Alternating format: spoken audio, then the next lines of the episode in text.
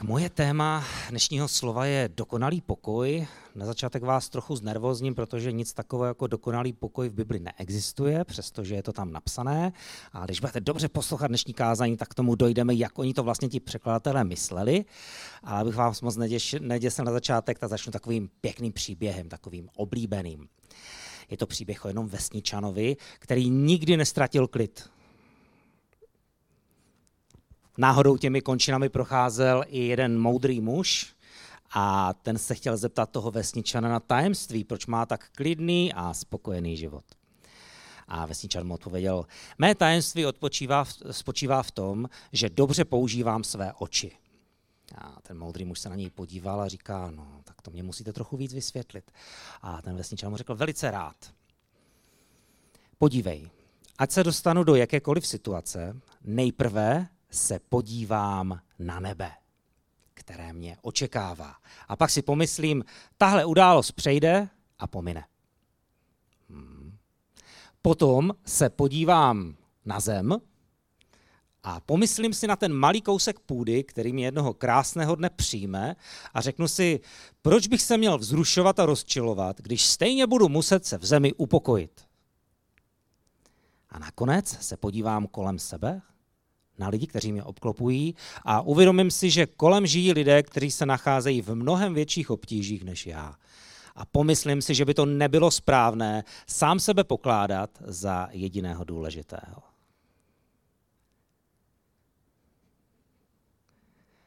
Je to moudrý postoj tady tohoto muže? Nechám na vás, ať zvážíte. Eh, někdy ani takové moudré příběhy, někdy ani takové moudré příběhy nepomohou a proto tady máme nedělní kázání. Eh, na minulém regionálním schromáždění měl Tomáš výborné kázání, eh, ve kterém kázal mimo jiné o verši z proroka Izajáše. Udělám takový rychlý, nevím jak to říct. Kdo jste byl na minulém regionálním schromáždění? Ano, děkuju, děkuju. A kdo z vás tak tuší, na jaký vers Izajáše Tomáš kázal? Můžete zvednout druhou ruku. Děkuju, děkuju, je to ve všech zborech stejné, vůbec se tím netrapte. Eh, měl jsem stejnou reakci i na Vsetíně. Eh, v Izajáši 26.3 je napsané mysl upevněnou v tobě, budeš střežit dokonalým pokojem, protože tobě důvěřuje. A já, když jsem se modlil za dnešní kázání, tak já jsem neustále na tenhle verš myslel. Neustále jsem se vracel tady k tomuhle verši. Jako doslova se na mě úplně přilepil. Nemohl jsem se ho zbavit. Furt jsem přemýšlel, dokonalý pokoj. Já bych tak chtěl mít ve svém životě dokonalý pokoj. A nemohl jsem se toho setřepat.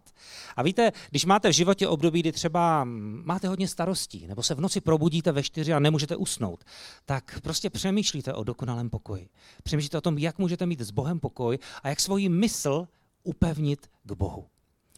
A tak jsem říkal, tak dobře, tak já o tom budu kázat, abych se v tom tak nějak zbudoval. Uh, začnu otázkou, kolik myšlenek ti projde hlavou za den? Co myslíte? Mega, dobře, to je milion? To, to dobře. Jiný pohled, kolik myšlenek projde průměrnému člověku za den hlavou? Pár, mhm. Už tady máme pěkné spektrum, mega a pár. Mhm. Zkuste někdo mezi to se střelit. Pět tisíc? Mhm. Sto myšlenek? Mhm. Dobře, tak ještě někdo? Chcete zkusit? 333 a 100 tisíc. Dobře, máme takové docela zvláštní představy, jako takové roz, rozptýlené. Eh, já jsem se díval na výzkumy, které jsou solidní. Jo? Jsou takové jako bombastické, které chtějí vzbudit senzaci, ale takové solidní výzkumy uvádí, že opravdu naměřili průměrně 6 tisíc myšlenek, které průměrnému člověku za den projde hlavou.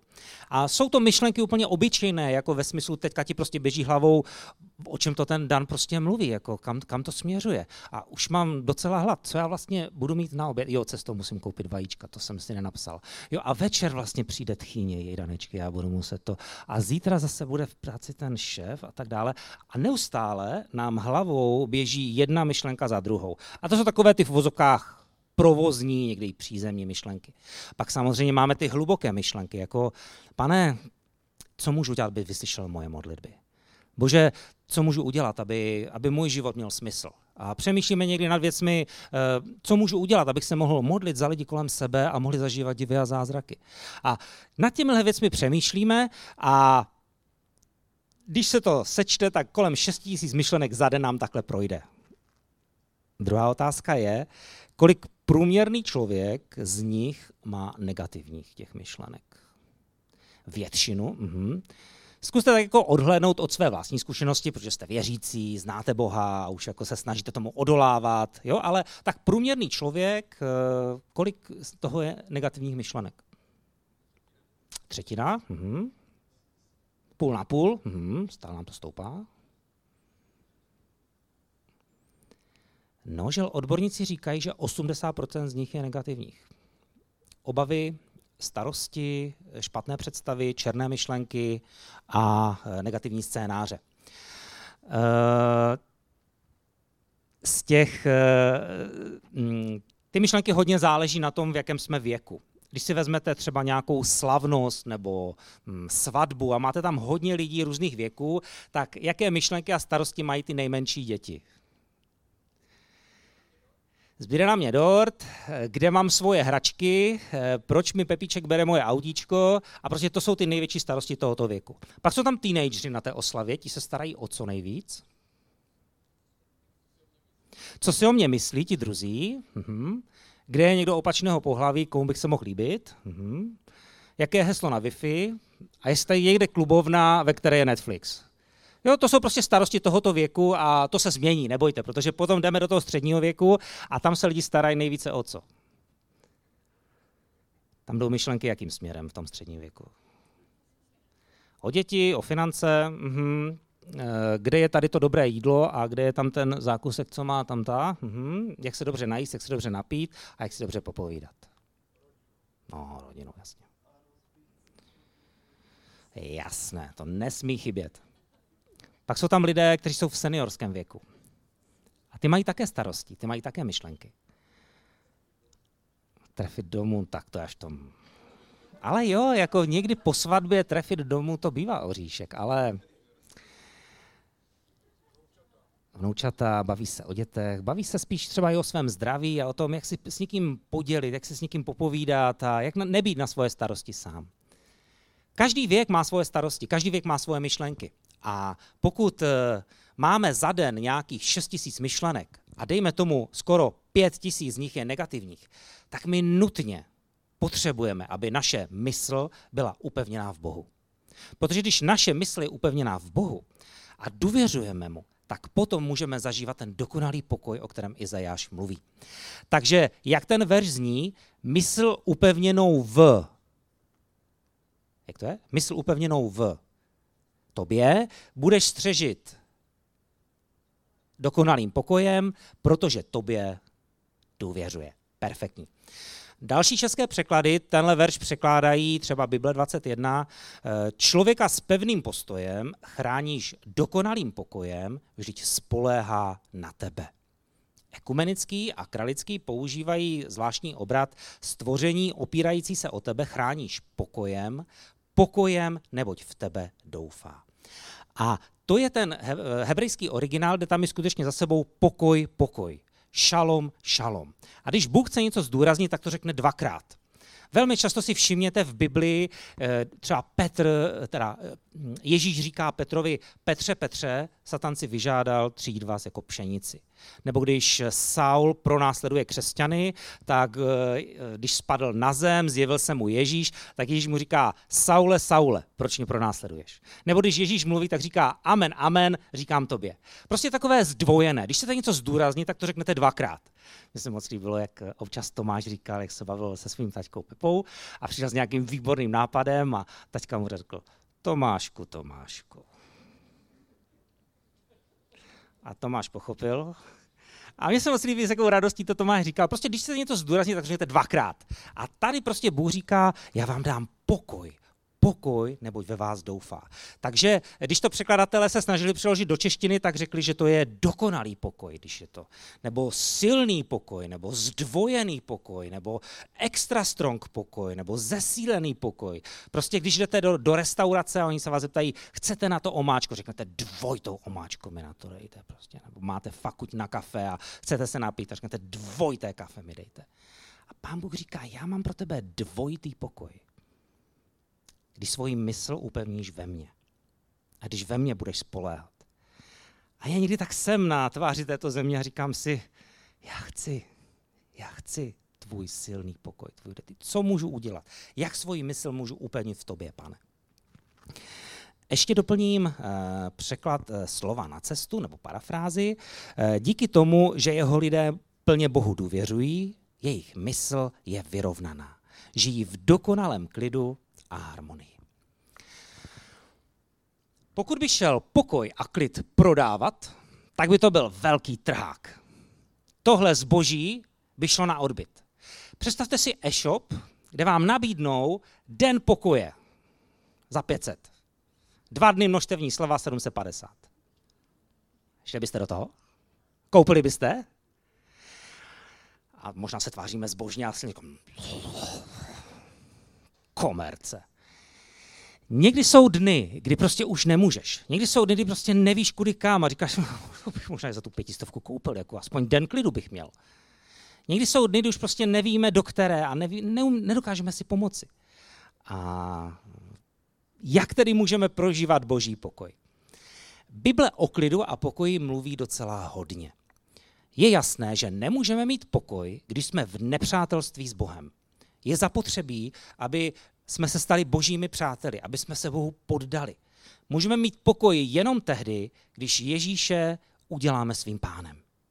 Můžeme mít pokoj jenom tehdy, když Ježíše uděláme svým spasitelem. Když řekneme a máme ten jasný postoj, Ježíši vstup do mého života, vládni mi a zachraň mě. Bez toho nemůžeme mít pokoj. Dále Bible hovoří o mimozemském pokoji. Pán říkal, dávám pokoj, který tenhle svět nezná. Je to, svět, je, je to pokoj z, z nebe. Je to pokoj, který tenhle svět nemůže nabídnout. A poslední věc, který zmíním, když dáme Bohu svoje starosti, tak nám může dát pokoj, který přesahuje náš rozum.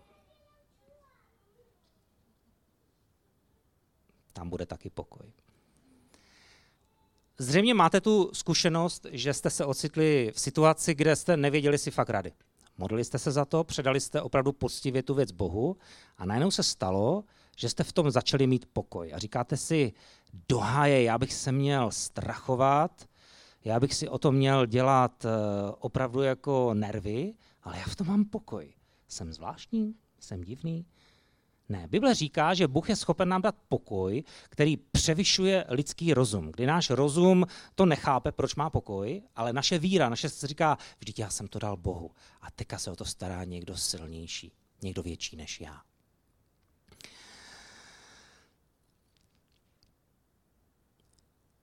Když se vrátím k tomu Izajáši 26.7, tomu verši, o kterém Tomáš kázal, tak eh, dá se přeložit pěti různými způsoby a to bude to, na co se chci dneska podívat.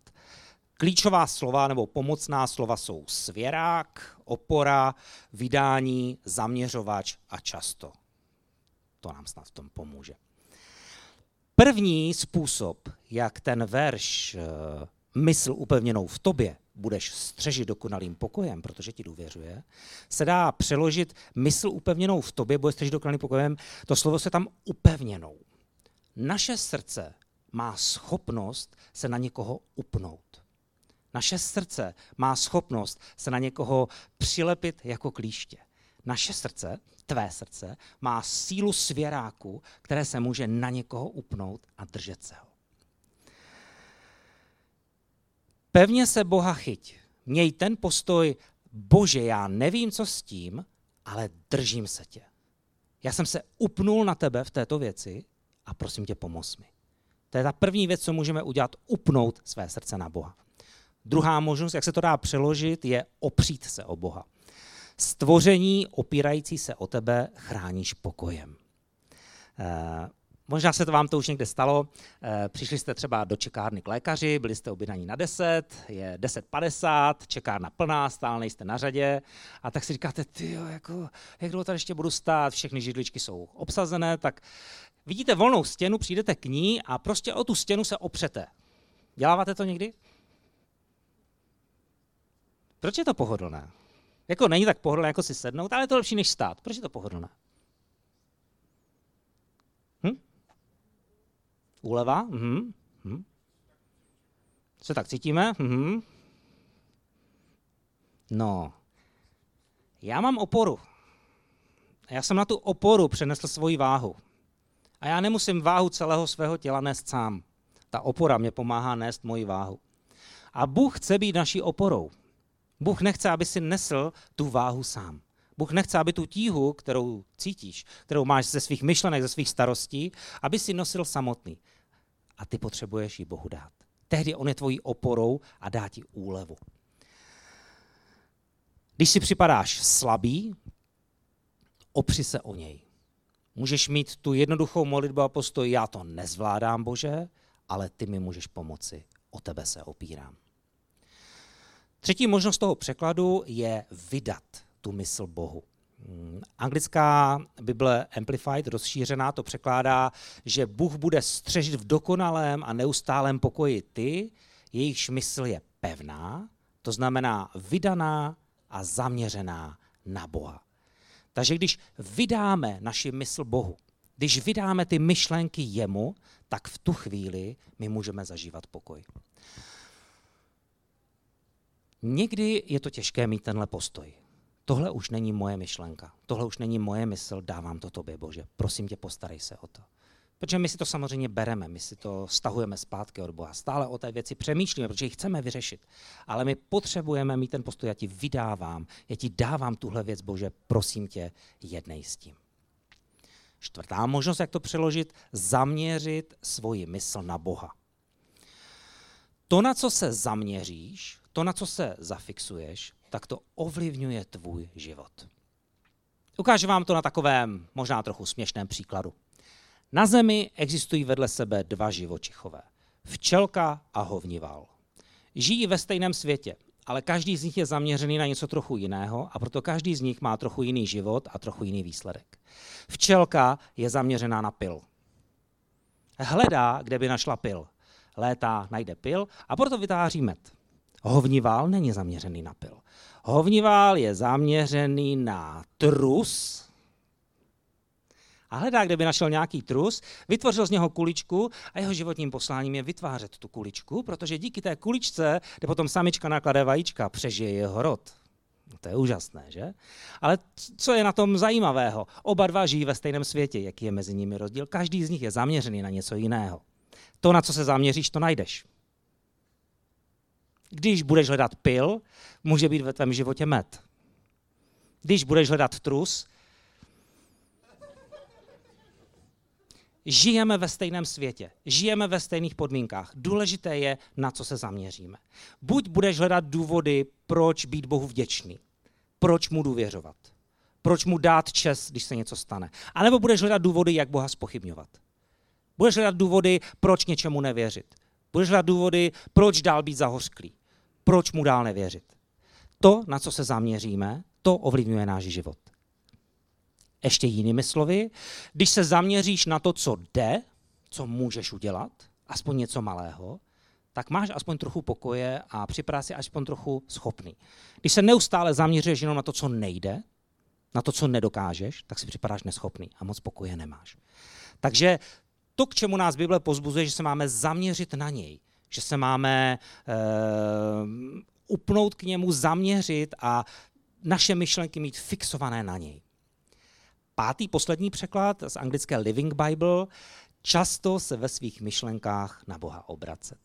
Uh, dokonalý pokoj budou mít ti, kteří mu důvěřují, ti, kdo se ve svých myšlenkách na něj často obrací.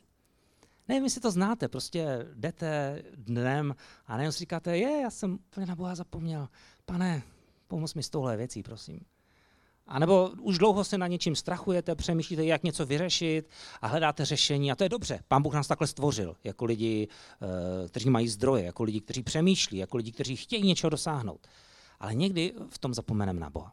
Někdy z té naší rovnice vyloučíme tu nejdůležitější hodnotu Boha samotného. Proto často ve svých myšlenkách se na Boha obracet nám přináší dokonalý pokoj. Tak, já jsem v závěru. Závěr mám zvířátkový. Jsme tady měli dvě zvířátka, mám tady další. E, za chvilku k ním dojdu. E, co se týká starostí, tak někdy my jako věřící máme zmatek, jestli si máme dělat starosti nebo si nemáme dělat starosti. Jestli máme být starostliví nebo nemáme být starostliví. Protože někdy v tom máme takový trošku guláš. Takže já zkusím do toho vnést, do toho guláše světlo. To je krásná věta. Máme se starat jeden o druhého, ale nemáme si dělat starosti. Je to správně? Já to přečtu ještě jednou. Máme se starat jeden o druhého, ale nemáme si dělat starosti. Ano, první řada souhlasí. To nejde? Hm? Jaký jiný názor? Ano, dobře. Bylo hodně pozbudivé, pokrokové.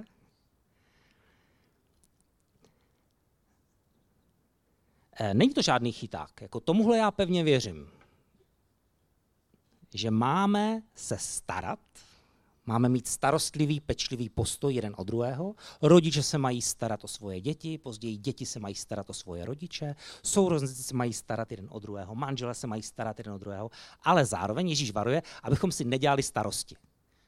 Dává vám to smysl? Dobře. Jiná věta. Mám o tebe starost. Je to správně? Mhm.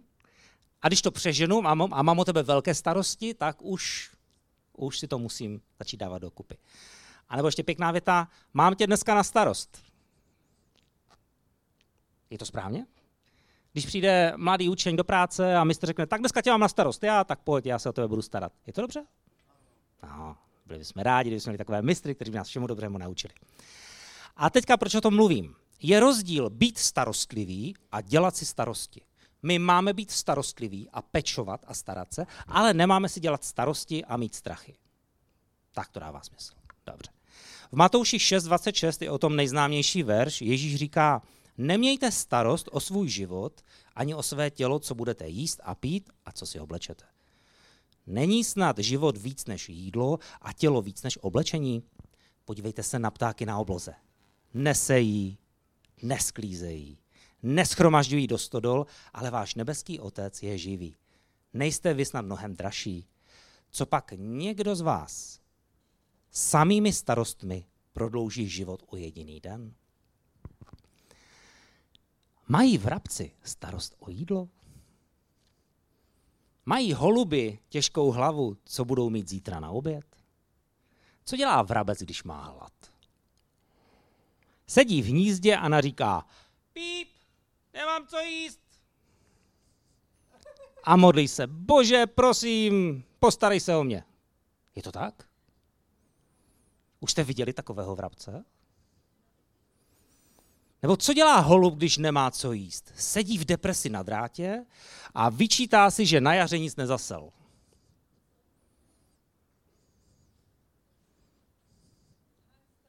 Schání stravu. Mhm poletují všude kolem a hledají, kdyby něco se zobli. Dělají nějakou aktivitu, hledají, kde by našli jídlo.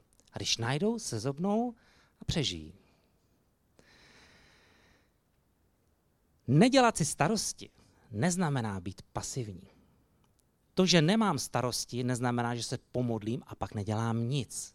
Když se za něco modlím a předám Bohu svoje starosti, tak hledej před Bohem, co v tom můžeš udělat. Protože jeden malý krok ti pán Bůh může dát na srdce, co ty v tom můžeš udělat. Předám starosti, ale zároveň nejsem jako ten vrabec, který prostě je v tom hnízdě a čeká s otevřeným zobáčkem, až mu padne pečený holub do huby. Ne, až mu padne zrno do pusy. Prostě je zapotřebí předat Bohu starosti a zároveň být aktivní. Tak, tyhle zvířátka už pominu, už se nám blíží čas. A ještě tady tohle. Naše myšlenky a naše starosti mají různou velikost a různou sílu. Jsou některé myšlenky, se kterými si velice lehce poradíš a mají velikost třeba mravence.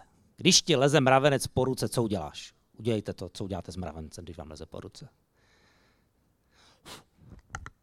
Prostě ho smetete. Některé myšlenky prostě nejsou silné. Některé starosti vás prostě nedokáží nějak zdeptat. A vy je prostě jenom tak zaženete, jenom tak, a to je blbost. Potom jsou středně silné myšlenky a starosti, které vás obtěžují a neustále se vám vrací. Já jsem ji s prominutím milovníku koček nazval otravná kočka pod nohama. Prostě chcete někam jít a furt se vám tam plete otravná kočka a vy nemůžete jít dopředu, furt vás to zastavuje. Někdy máme ve své mysli takové představy a takové myšlenky, že prostě furt se to vrací. A my si s tím nedokážeme poradit, furt nás to nějak zastavuje. A tehdy, když jako kdyby nedokážete si poradit s tím sami, je dobré najít pomoc druhých lidí. Jo, říct někomu, pojď se se mnou, prosím tě, modlit za tohle. Furt se mi to vrací, furt mě to otravuje, už si s tím nevím rady, nějak to zvládnu a pak mě to zase zastaví. A, a potom poslední, můžete mít velké starosti a myšlenky, které mají sílu a mají velikost jako slon. A stojí před vámi a vy se přes ně nemůžete dostat. Chtěli byste prostě v téhle věci už mít klid a jasno a najednou stojí před váma starost nebo myšlenka, prostě přes kterou se nedokážete pohnout a vy si můžete připadat úplně neschopní, úplně paralizovaní. Úplně se vám zdá jako s tímhle já vůbec nedokážu pohnout. To mě úplně zastavuje.